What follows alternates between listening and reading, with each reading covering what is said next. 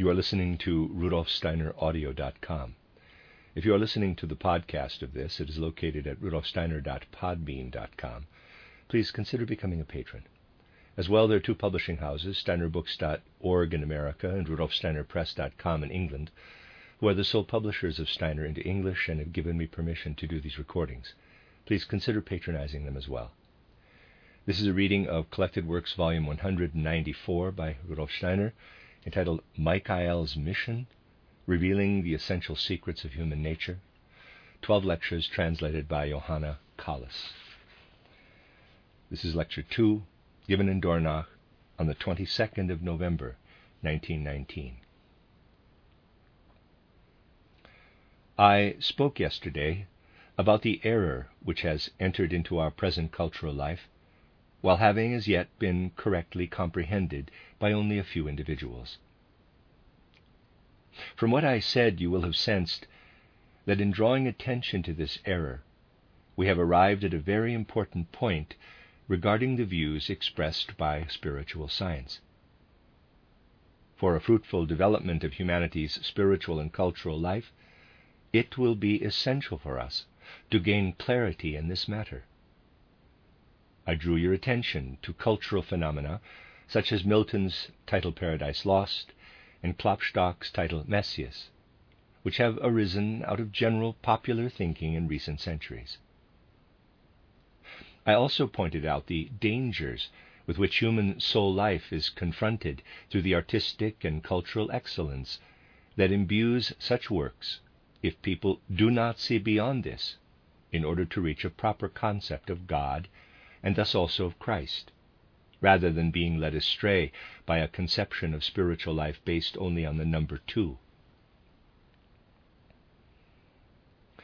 By perceiving only a duality of good on the one hand and evil on the other, people have fallen into the error of attributing all evil to what we have come to call the Luciferic and the Ahrimanic.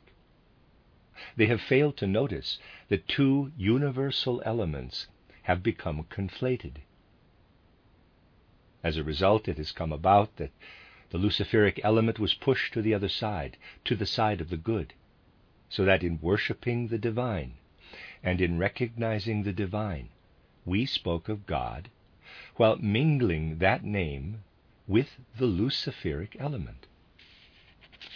That is why it has become so difficult in our time to reach a clear concept of the Christ impulse within human and world evolution.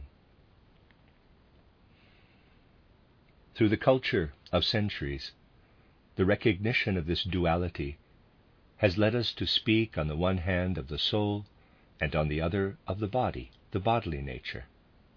And we have lost the connection between the images which tell us what is soul spiritual and those which tell us what is bodily. Nowadays, when we, and especially our academic psychology, speak of our thinking and will, of our soul nature and feeling, we are merely playing with the sounds made by words. We do not attain any real inner, content filled idea of the element of soul. And on the other hand, we speak about what is matter devoid of any spirit, about something soullessly materialistic. We, as it were, knock upon this externally hard, calcified, soulless matter and are unable to build any bridges across to the element of soul. What is spiritual has everywhere fallen apart and become two elements, and what is bodily is at the same time something spiritual. We cannot reach a bridge between what is bodily and what is spiritual by merely theorizing. And because we are unable to achieve this, our whole way of thinking scientifically has acquired this characteristic of a dichotomy between what is of the body and what is of the spirit or soul.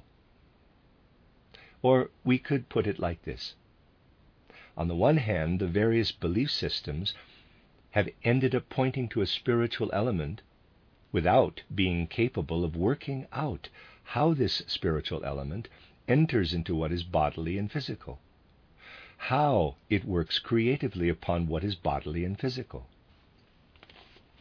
And on the other hand, a soulless knowledge, a soulless view of nature, views the body in a way which renders it incapable of seeing through the bodily processes and finding beyond these a spiritual and soul element at work.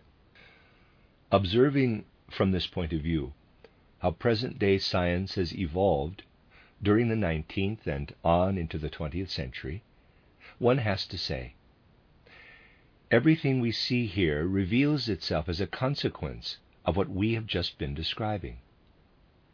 By adding up everything that can be derived from the various aspects we have been discussing here, we shall be able to reach a full comprehension of the misapprehension which today hides what is right. We speak today about a human being as though he were a homogeneous entity, without taking any account of whether we mean the soul element or the bodily element. We speak today of the soul element as of a unitary entity, and we speak of the bodily element as of a unitary entity. And yet, everything we have been discussing will have shown you that there is, above all, in the human being, a great contrast between what goes into making up his head, and without just now going into all the details, what he has within him apart from his head bracket, the right hand part of the drawing on page 18 is drawn, plate 3, close bracket. When asking about how the human being has evolved, our questions must be quite different with reference to his head from the questions to be asked with reference to the rest of his bodily development.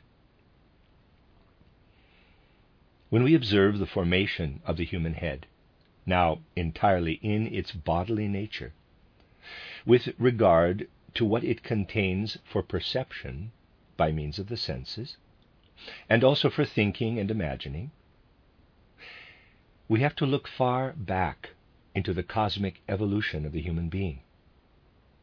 We here have to say, what is now expressed in the formation of the human head has taken a long time to be developed and transformed. It has been developing during the time of old Saturn, during the time of Old Sun, during the time of Old Moon, and now even during the time of Earth evolution.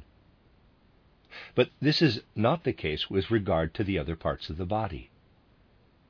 It would be an utter mistake to look for a uniform history of the development of the human being as a whole.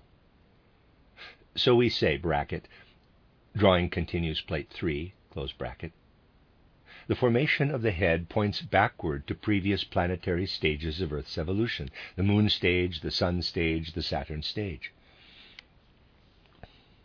The final result now arrived at by the development of the human head reaches far back into the past. But in order to add the other parts of the human being, we cannot return to the Saturn stage. For here we have to say, what the human being has within him apart from his head can be traced back at most, insofar as the formation of the chest is concerned, to the planetary moon stage. Bracket, the vertical dividing line is drawn, close bracket. And as far as the limbs are concerned, they only arrive during the formation of Earth. We only observe the human being correctly if we make a comparison as follows. Please note that a comparison is meant. Hypothetically, it would be very easy to imagine, on account of some organic situation or other in the cosmos, on account of some adaptation or other connected with the conditions for growth, how the human being then adds new members. But you would not be tracing the human being as a whole right back to the earlier evolution. You would be saying that one must go back to a certain point where this member or that member was added. We are tempted to think like this because, purely in the matter of external size, the other parts of the human being together are larger than the head. But the truth is that the formation of the head reaches further back, while the other parts represent later developments.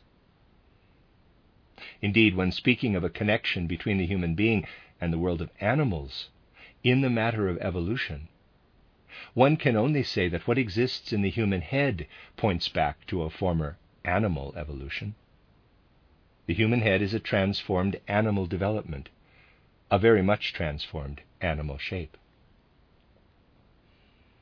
Externally, of course, under entirely different physical conditions, the human being had an animal shape before any animals even existed. The animals came into existence later, in addition to human beings. And what was then added to the head as the other parts of the organism only became added to the head at the same time as the development of the animals took place. So this has nothing to do with being descended from animals. And we really do have to say the following. What at first seems to be the noblest element in the human being, his head, points back to an animal nature. It was in this respect that the human being earlier had a kind of animal form. And whatever else we bear in us came into being in parallel with the evolution of the animals as an organic addition and cosmic development of the head. Now, in a certain sense, our head has become our organ of thinking. In other words, our organ of thinking is that in us which has been inherited from the animals. But of course, it is a rather special kind of inheritance. Looking at a human head today, it is, seen anatomically, not exactly something which points back toward an animal shape. But when you look more closely, you will see, when you rightly interpret the form of the organs in the head, that they are indeed transformed organs of animal nature, very thoroughly metamorphosed animal forms. In examining this, one must also mention that this transformation of the human head from an animal nature came about because a backward evolution has already commenced in the head. That which was full of life in earlier stages of evolution is, in the human head, already in decline. In the human head, it is a backward evolution. I once said that if, as a human being, we were to consist solely of a head, we would never be capable of living. We would be constantly in a process of dying, because organically the forces of the head, rather than being life forces, are a process of dying. That which is in our head is constantly being re enlivened by the rest of our organism. It is owing to the life in the rest of our organism that our head participates in the overall life of our organism. If the head were able to surrender itself entirely to those forces for which it is organized, the forces of sensory perception and thinking and imagining, then it would be in a permanent process of dying. The head tends constantly toward death. It is constantly in need of being enlivened. When we think and when we perceive with our senses, what goes on in our head and in our nervous system, in its links with our sensory organs, is not a life process connected with growth. For if it were, we would be capable only of sleep. We would sink into deep sleep and be entirely incapable of clear thinking. Thinking and sensory perception can only take place in our head because death constantly passes through it. Because there is a permanent backward evolution. Because the organic processes are constantly being withdrawn. Those who want to explain thinking and sensory perception in a materialistic manner on the basis of brain processes have no idea what takes place in the head. They believe that the processes going on there can be compared with organic processes of growth and the like. But this is not the case. What takes place in sensory perception and in thinking involves processes of dying, processes of wear and tear, processes of destruction. What is organic and material in its character first has to be worn away and destroyed. And then, above the organic process of destruction, the process of thinking rises up. People today presume that such things can be comprehended in an external way. They think they are perceiving with their senses, but they remain entirely oblivious of what is going on in parallel with this within their organism. Through the processes I have described in my book t- uh, titled Knowledge of the Higher Worlds, they can gradually gain an understanding of what really goes on in the soul processes of sensory perception and thinking. When the soul has developed sufficiently, it can occupy itself with thinking and sensory perception, while at the same time perceiving what is going on in the brain. The perception there is not of growth processes, but of reduction processes, which constantly require renewal from the rest of the organism. Here we have the disappointing concomitant of a true understanding of what goes on in the activity of our head. When thinking and perceiving with his senses, a clairvoyant person has no enjoyment of a burgeoning in the head's organic processes. Instead, he has to come to terms with a process which is destructive. He has to become acquainted with the fact that a materialist assumes that processes take place in the head which are in fact impossible during thinking or sensory perception. Materialism presumes the very opposite of what actually occurs.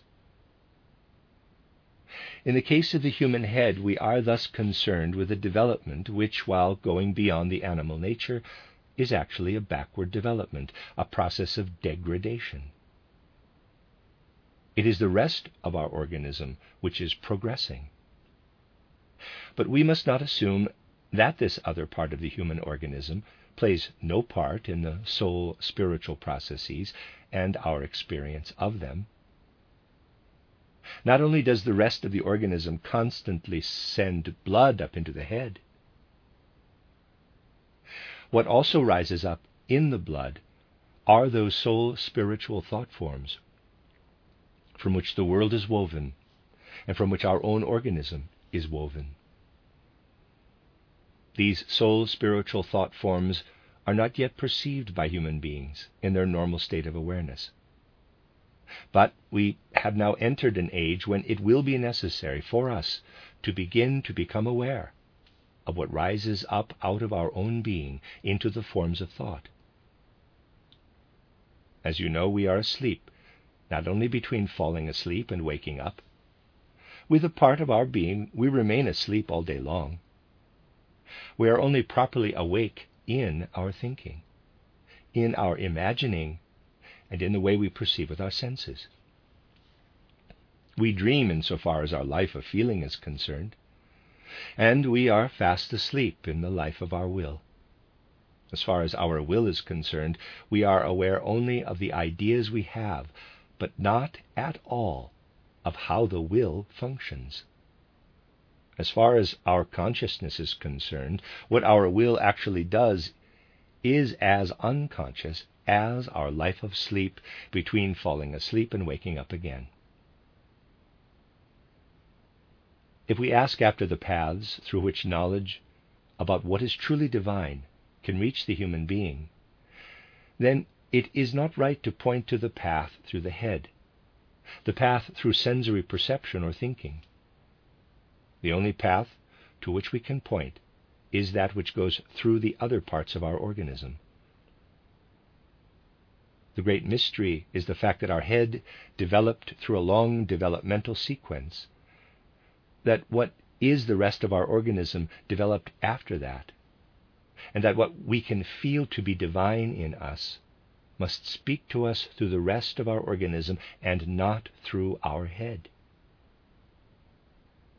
It is important to be clear about the fact that it was only the Luciferic beings who initially spoke to us through our head.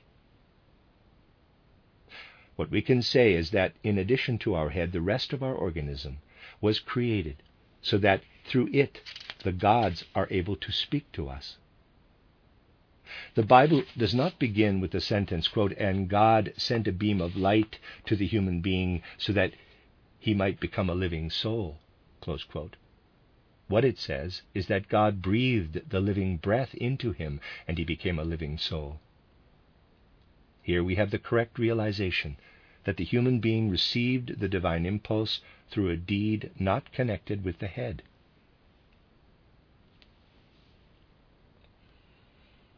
This enables you to understand that initially the divine impulse could only reach the human being through a kind of unconscious clairvoyance, or at least through an understanding of what was given through an unconscious clairvoyance. As we know from other considerations, when you look at the Old Testament of our Bible, you will discover it to be an outcome of an unconscious clairvoyance. Those who gave their assistance in the creation of the Old Testament also knew this. I cannot just now describe to you how the Old Testament came into being, but I do want to point out how we have considered such things many times. You will find everywhere among the teachers of the ancient Hebrew people the awareness that their God spoke to them not through direct sensory perceptions, not through ordinary thinking, not through all those things for which the head is the mediator. Their God spoke to them through dreams, which they understood were not ordinary dreams, but dreams steeped in reality. God spoke to them in clairvoyant moments such as that in which he spoke to Moses out of the burning bush, and similar instances. If one asked the initiates of those ancient times how they imagined that those divine messages came to them, their reply was, The Lord, whose name is unutterable, speaks from out of his countenance. And the name they gave to the countenance of their God was Michael, that spiritual power whom we count among the hierarchy of the archangeloi. They felt their God to be the one who remained unknown, beyond the visions, even of those who are clairvoyant. And when the clairvoyant raised himself up to his God, through the state of his soul, the one who spoke to him was Michael. But this Michael spoke only to those who were able to bring themselves into a state of consciousness which differed from that of ordinary consciousness, a certain kind of clairvoyance through which that consciousness arose which otherwise only lives and moves in the human being between falling asleep and waking up, or through the will which remains in the unconscious and is asleep even when we are wide awake. So, in ancient Hebrew, the secret teaching of the Yahweh revelation was termed the revelation of the night.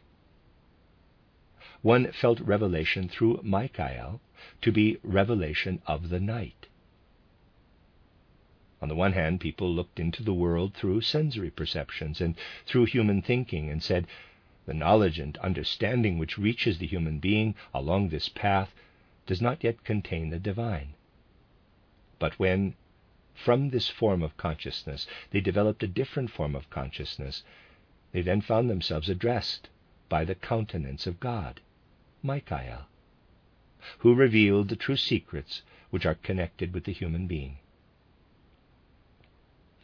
That which was then revealed to them built a bridge between the human being and those powers who cannot be perceived in the external world of the senses and cannot be comprehended with an understanding that is bound to the brain. We are therefore obliged to say, in pre Christian times, human beings lived in such a way that they were able to perceive sensory perceptions which gave them guidelines for their deeds on earth. But on the other hand, they would only have, but did not have, what was appropriate for ordinary consciousness if they were to retain consciousness between falling asleep and waking up again. While one is awake, one is in the company of spiritual beings, and the people knew this. But these spiritual beings are not, as people supposed during the time of the Old Testament, those beings who created them, for those are in fact the Luciferic beings.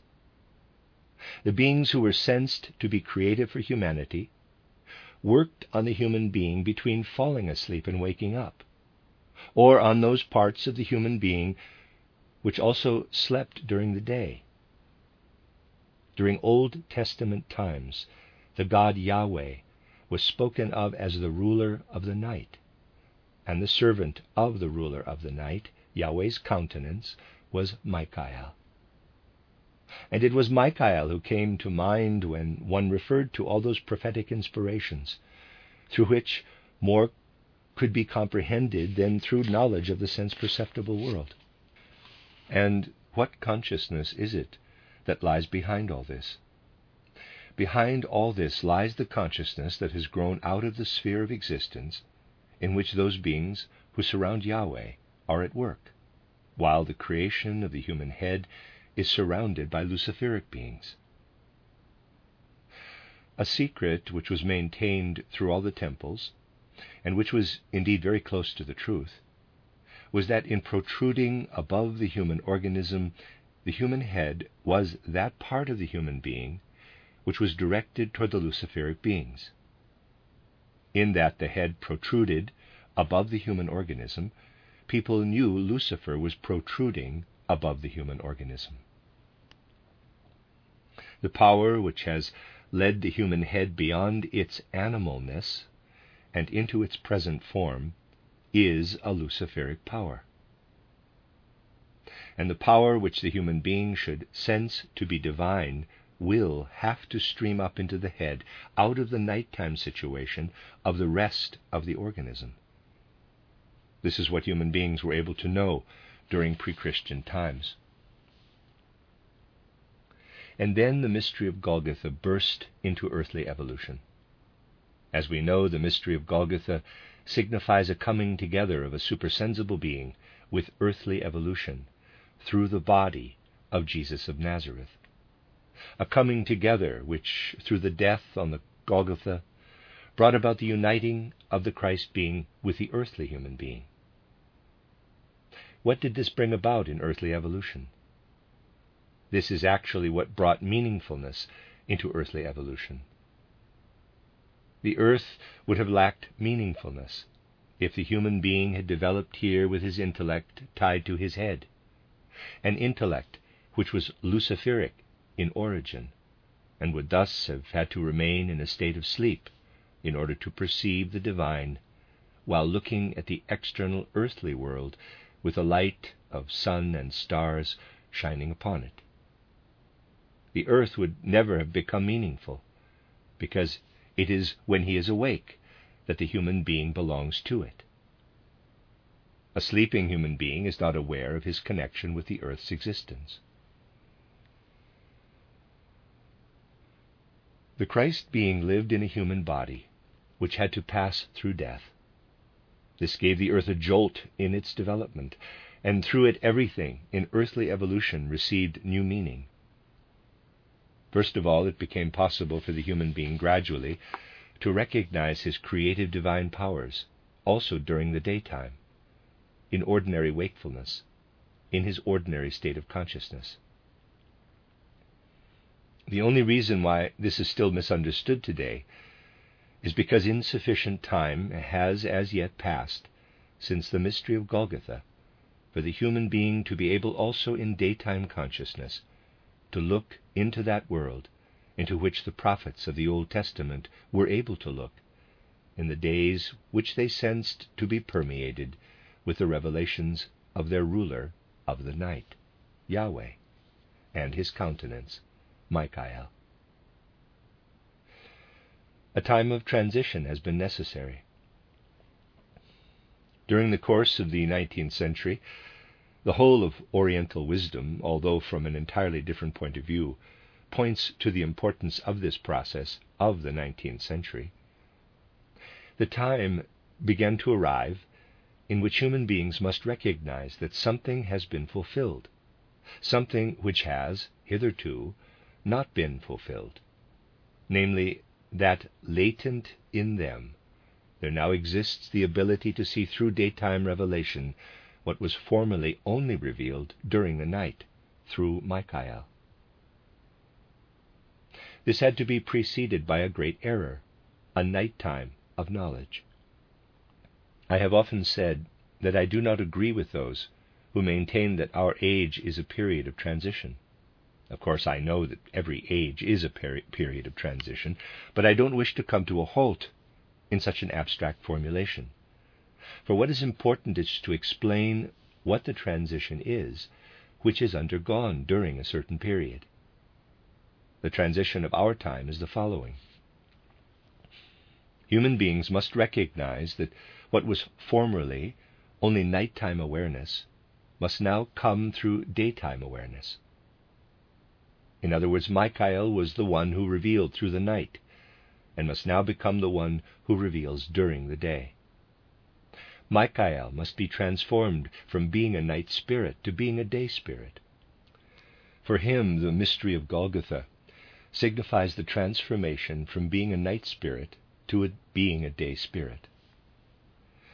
But this understanding, which ought to be entering more rapidly than we can imagine into general human knowledge, is preceded by a still greater error, the greatest imaginable error which has been possible in human evolution, despite the fact that today, in many circles, it is still regarded as an especially important and essential truth. The origin of the human head has remained fully hidden from more recent humanity. The Luciferic spirituality linked with the human head has remained fully hidden. As I have said, the human being was seen as a unit. When questions were raised as to his origins, the answer given was that he is descended from the animals, whereas in reality, only that part of the human being which is luciferic stems from the animals. That, however, through which formerly his divine Creator spoke to him from out of his state of sleep, only arose, after the animals had come into being, as an addition to the human head. Everything connected with the human being has been lumped together, so that one speaks of humans as being descended from the animals. This is something like a punishment of knowledge which has come upon humanity. Although, in my use of the word punishment here, I'm giving the word a somewhat different interpretation. What might be the origin of the tendency to invent the idea that the human being is descended from the animals, whereas the true facts are, as already described, in our depiction of the origins of the head and of the other parts of the organism? what has misled humanity to believe that the human being as a whole is descended from the animal realm?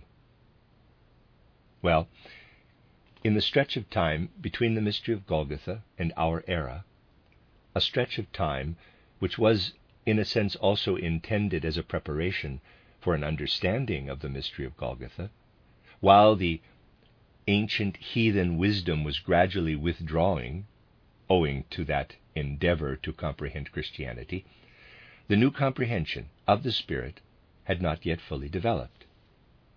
And thus the Ahrimanic element gradually insinuated itself into human evolution. And because one had failed to recognize the Luciferic element in the human head, so had one also failed to recognize in the other parts of the human organism the Ahrimanic element, with which the divine element does battle. Thus, the purely Ahrimanic invention arose of the human being stemming from the animal succession. That the human being stems from the animal succession is an Ahrimanic inspiration. Such knowledge is purely Ahrimanic in character. The wisdom showing the human head as a luciferic formation became obscured. This led to the error which stated that the human being stemmed from the animal succession. Because people no longer rightly comprehended the origins of the human head, they could also no longer comprehend the other side of the matter. This is how the error crept in of believing that the human being as a whole was descended from the animal kingdom. And this is also how, in more recent civilization, a whole worldview has arisen in which the human head is regarded as the noblest element, with the other parts of the human being beside it, just as good and evil, or heaven and hell, are juxtaposed in the world, a duality instead of a trinity. What should in truth have been known is that the human being initially owes his head to the wisdom of the world, to the Luciferic wisdom of the world, and that this Luciferic wisdom must gradually become imbued by other elements as well.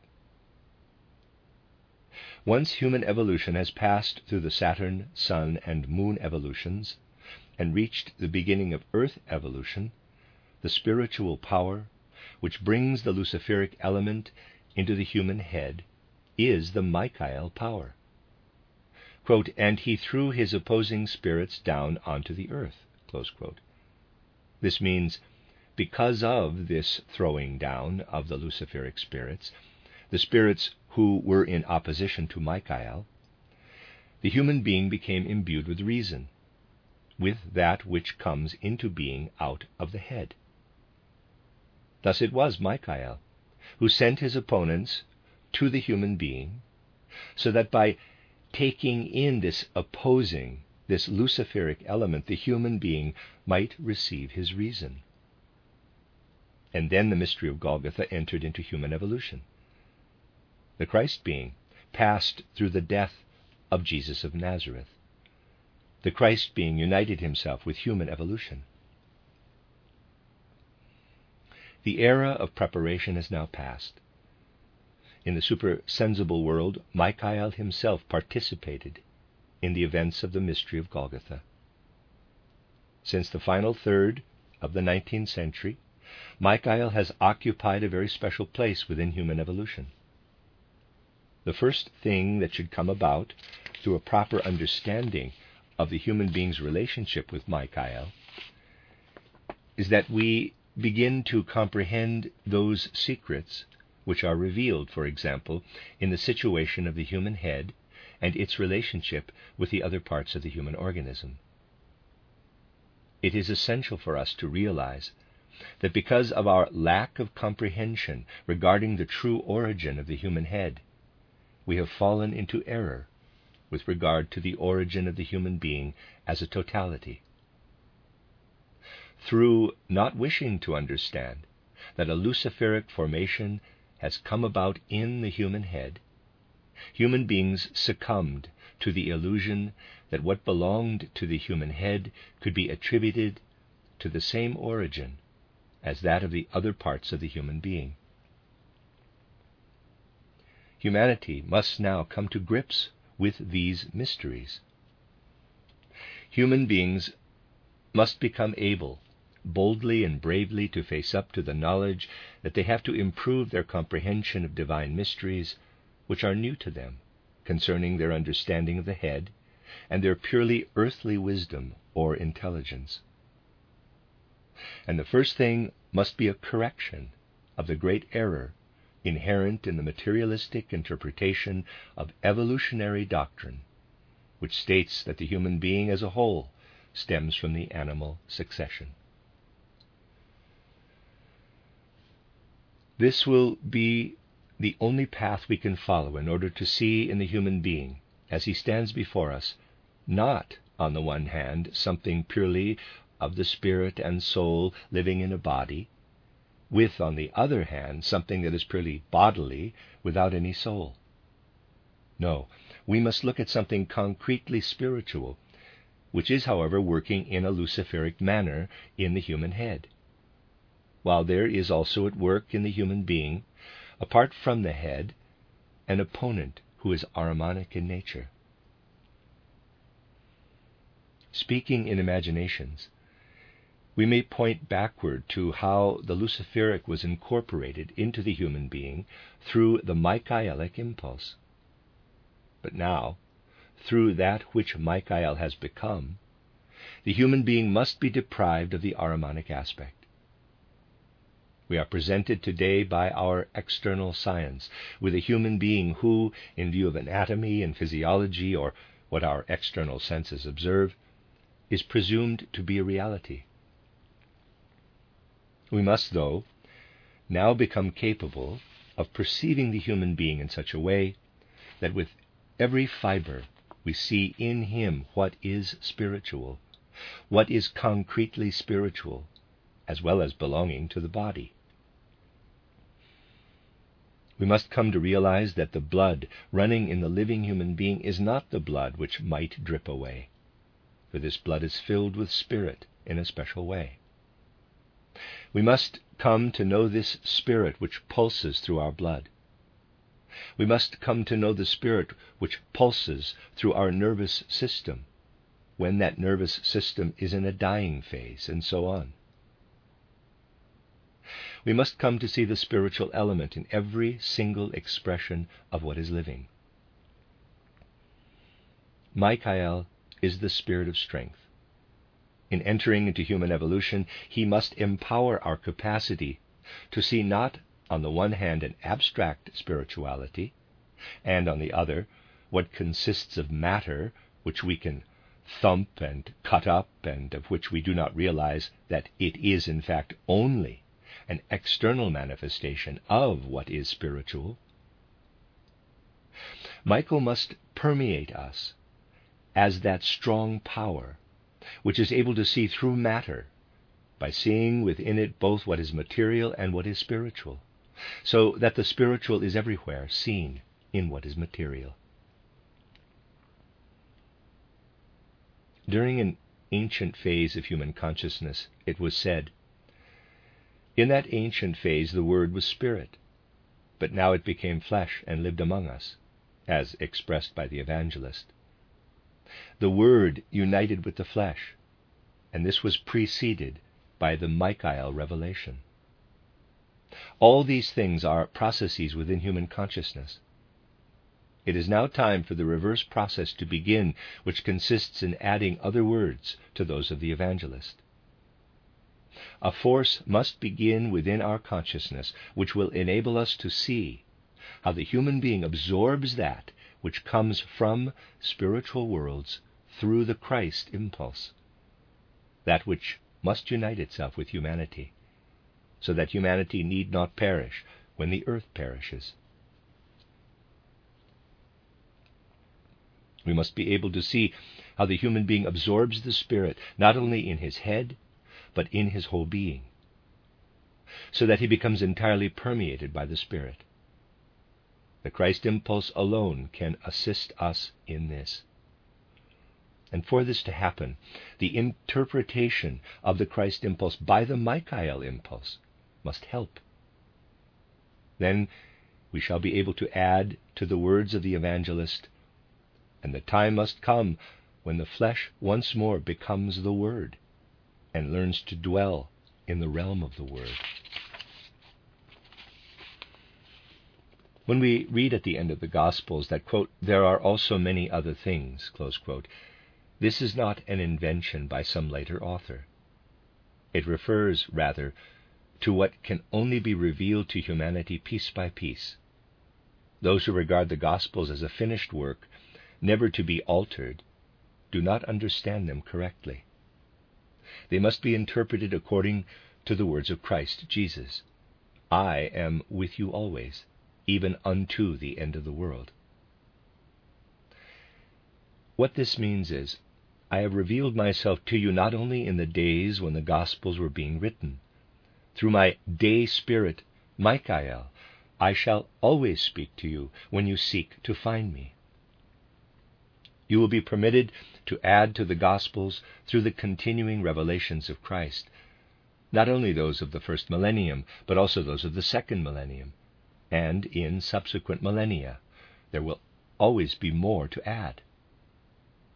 however truthfully the Gospels may speak, quote, in the beginning was the Word, and the Word became flesh and lived among us, quote, however true this may be, it is also equally true that we must add the revelation, and the flesh of man must become permeated by Spirit, so that it may be capable of living in the kingdom of the Word and of beholding the divine mysteries. That the Word becomes flesh is the first Michael revelation. That the flesh becomes spirit must be the second Michael revelation. The end of Lecture 2.